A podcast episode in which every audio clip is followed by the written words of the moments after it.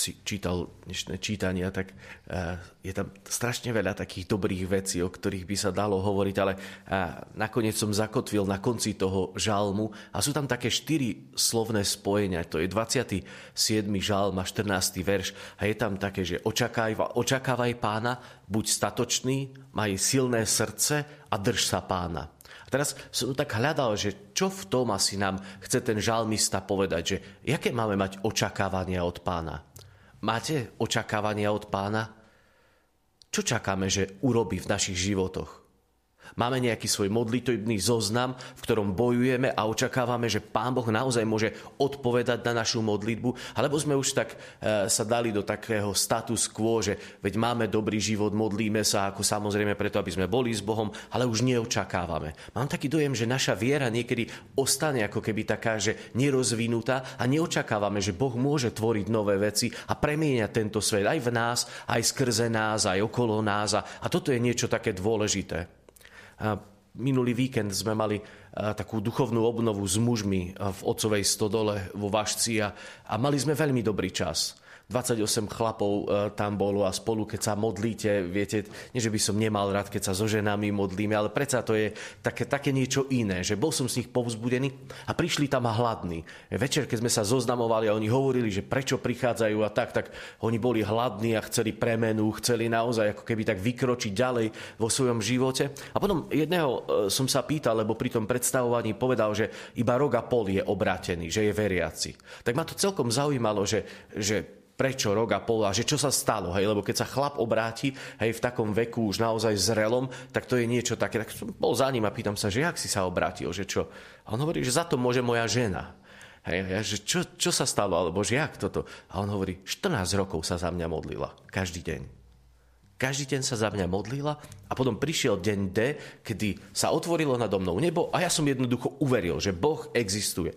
Nádherné srdce mal ten muž krásne sa modlil. Naozaj to bolo také povzbudenie ho vidieť, jak, jak kráča, jak nasáva všetku tú celú atmosféru a všetky tie slova. Ale tá žena 14 rokov mala to očakávanie, že pán Boh môže urobiť to, že zasiahne do jeho života a, a on zasiahol že tá jej viera bola naozaj takou očakávajúcou. Tak nás chcem povzbudiť, aby sme nikdy neprestali mať očakávajúcu vieru, lebo to naše spojenie s Bohom naozaj môže premieňať naše životy, že, že neuzavrime veci, kde sme možno raz prehrali, kde sa nevydarilo, kde možno ešte stále čakáme, že Pán Boh neodpovedal, že majme tu, tu v sebe takúto, že očakávam, očakávam na Pána a verím, že On môže konať, môže niečo urobiť.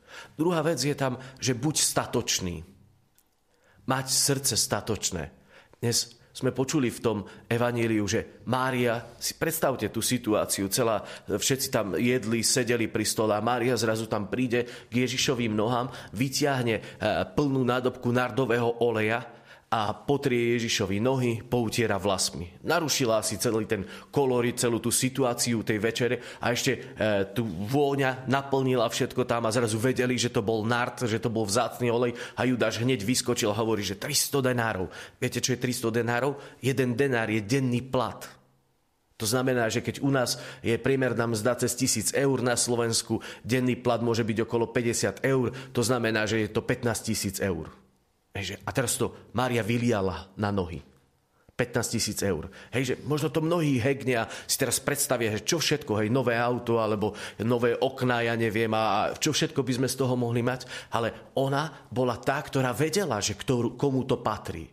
A tá jej sila, tá jej statočnosť srdca bola v tom, že ona mala Ježiša na prvom mieste. Mala Ježiša na prvom mieste a dala to najlepšie, dala to, čo najviac mohla dať práve v tej chvíli. A to bola jej statočnosť.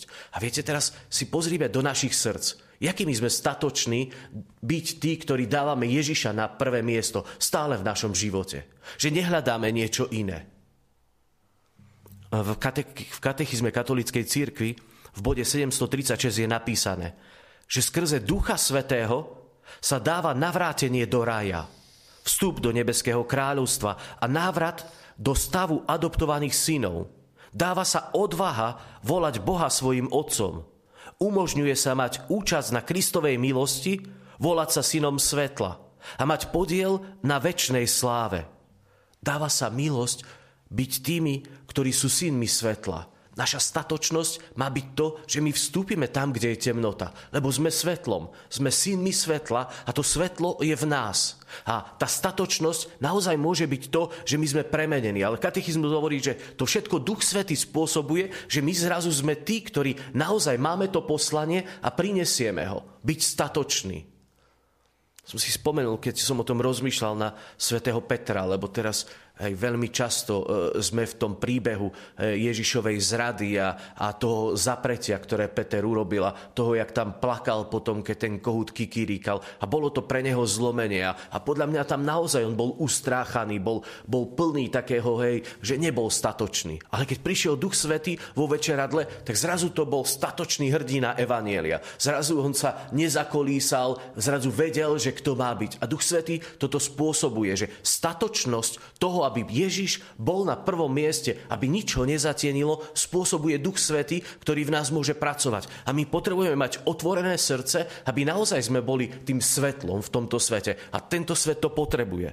Tretia vec je, že maj sil, silné srdce.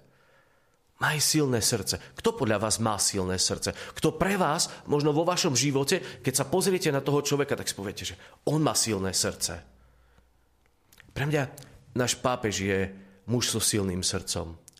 Ja stále nemôžem zabudnúť na to jeho gesto, keď prišla tá delegácia do Vatikánu zo Sudánu, kde oni prežívali nejaké, nejakú duchovnú aktivitu, ktorá mala priniesť k zmiereniu a k tomu, aby v tej krajine nastal mier, aby tam už nezomierali ľudia. A keď prichádza pápež, tak on im povie len, že prosím, majte mier, Hej, dokážte spolu hľadať to, že ak budete vychádzať takú jednotu a potom si klakne a všetkým poboská nohy. Viete, už tam nebolo treba nejakých veľa slov, ale on vzdal úctu každému jednému z nich a to bol signál toho, že viete, vy spolu máte jednu úroveň toho, jak ja vám dávam úctu a hľadajte to, aby ľudia vo vašej krajine eh, mohli mať spokojnejší život, aby im bolo dobre.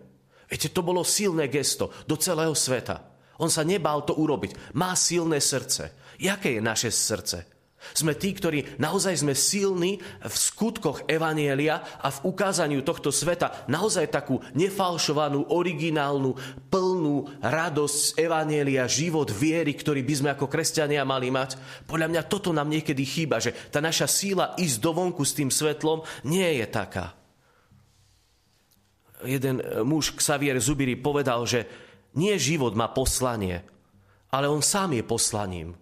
Viete, my niekedy hľadáme, že čo v tom mojom živote je poslanie. To, že žijeme, to je naše poslanie. Už len to, že žijem, že dnes dýcham, že dnes mám pred sebou neviem koľko hodín, to je moje poslanie života. Ja dnes môžem niečo urobiť. Dnes môžem stretnúť človeka, pre ktorého to moje stretnutie s ním môže byť kľúčové. Práve v tom, keď ja nájdem sílu v sebe byť tým, ktorý nesiem to svetlo Evanielia.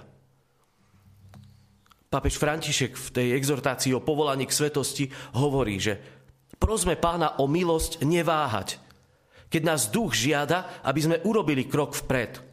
Prosme o apoštolskú odvahu komunikovať evanielium druhým a prestať z nášho kresťanského života robiť múzeum spomienok. My niekedy žijeme hej, z múzeum spomienok, čo všetko a, a máme radi tú históriu, príbehy, ktoré sa stali. Ale to evanílium pokračuje dnes. Tá radostná zväzť nemala prestať fungovať. To je o nás teraz a o tej sile našho vnútra, že či do toho vstúpime. A to pozvanie platí. Hej, nerobme z kresťanstva múzeum spomienok, ale buďme, tak jak Svetý Otec hovorí, vedení duchom práve na tie miesta, kde, to, kde je to dôležité. A posledná vec je, že drž sa pána. A toto je asi to také najdôležitejšie, držať sa pána. A istý prkonzul v rímskej ríši e, prepustil svojho otroka, Dokonca mu dal 300 sestercitov, aby si kúpil pole a začal nový život. A ten otrok sa ho pýta, že pane, že naozaj ja som slobodný teraz? Áno si. To znamená, že môžem robiť, čo chcem? Áno, môžeš robiť, čo chceš. Sa postavil pred neho a mu hovorí, pane, tak ja chcem, aby som slúžil do konca môjho života vo vašom dome. To bolo jeho rozhodnutie, ostať pri tom pánovi. Chcel sa držať toho svojho pána, lebo ho poznal, že je dobrý, že mal pre neho dobrý úmysel, že mu chcel pomôcť. My sa blížime k tomu, čo Ježiš pre nás urobil. Sme v tom finále, vo veľkom týždni teraz. A vieme, že Ježiš zomrel, že, že vylial svoju krv, že ukázal toho, že kto sme my pre Neho. A to pozvanie pre nás je, drž sa pána.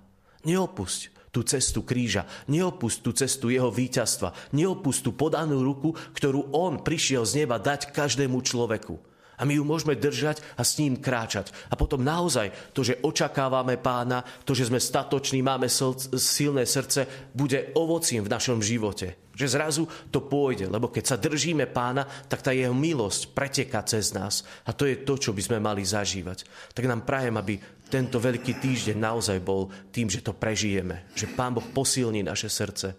Že budeme statoční. Že budeme očakávať na to, čo On robí. Pane Ježišu, ďakujeme Ti za Tvoju blízkosť. Ďakujeme, že si s nami stále. A prosíme, daj, aby naše vnútro neustále prežívalo vášeň po Tvojej prítomnosti a po naplnení toho zmyslu nášho života, toho poslania, ktoré máme. Pomôž nám svojou milosťou a požehnaním, veď Ty si Boh, ktorý žije a kráľuje na veky vekov.